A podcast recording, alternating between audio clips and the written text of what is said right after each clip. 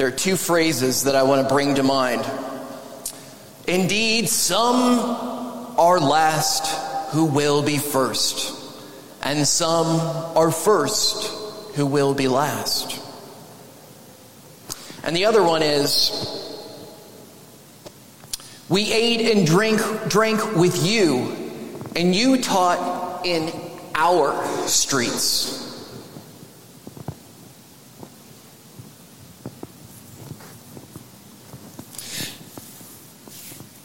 How well do we really know God?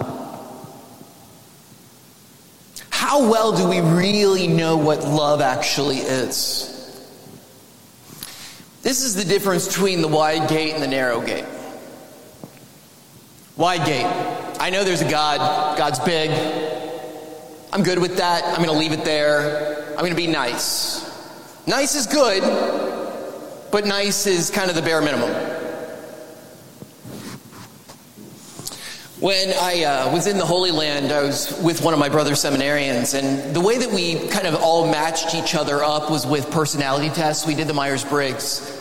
And um, my buddy and I were the only two that showed up as uh, there's a personality, it's an ENTP. Basically, we are loud and obnoxious and lots of ideas and lots of opinions. We were the only two with that personality, and so we thought we'd sit on a grenade for everybody else in the group and room with each other to save each other from everybody else and vice versa. We got along great. It was fantastic. But while I was there, I was very, very sick. I was really, really sick. I got salmonella when we were in Nazareth. Can nothing good come from Nazareth? And while I was there, um, and while we were rooming together, I was just horribly sick. Salmonella for like gosh, good two months.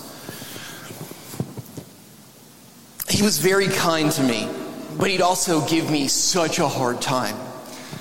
And at the end of a couple weeks of that really hard time, as I was already struggling, I was like, brother, you are incredibly kind, but you have absolutely no compassion whatsoever. And I was like, I really need you to dive a little deeper on the compassion side versus the kindness side. Because he was really very nice. He'd bring me Snickers bars and Coca Colas to sate my hunger and my thirst with familiarity and things that I could actually ingest. But at the same time, he would rib me the entire time for feeling so horrible when I already felt horrible. This is kind of the way in which we minister to some of those who are most marginalized in society. We're kind to them, we might give them a dollar, but do we actually pay attention? Do we spend time in conversation? When we say we will love our neighbor and we tell them what they should do, would we tolerate that if they came to us and told us what we should do? Is it a respectful, mutual respect that exists between us and others? Or do I find myself to be, I don't know, better because I'm able to help?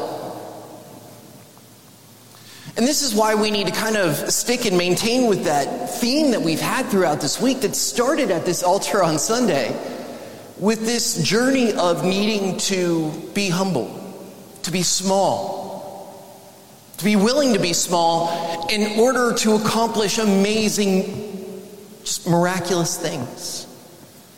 When we realize and take into account that we are one but many of those members of the body of Christ, that it's not a needing to thrash about and make a great commotion, but rather it's a narrow path that's less seen and less treaded.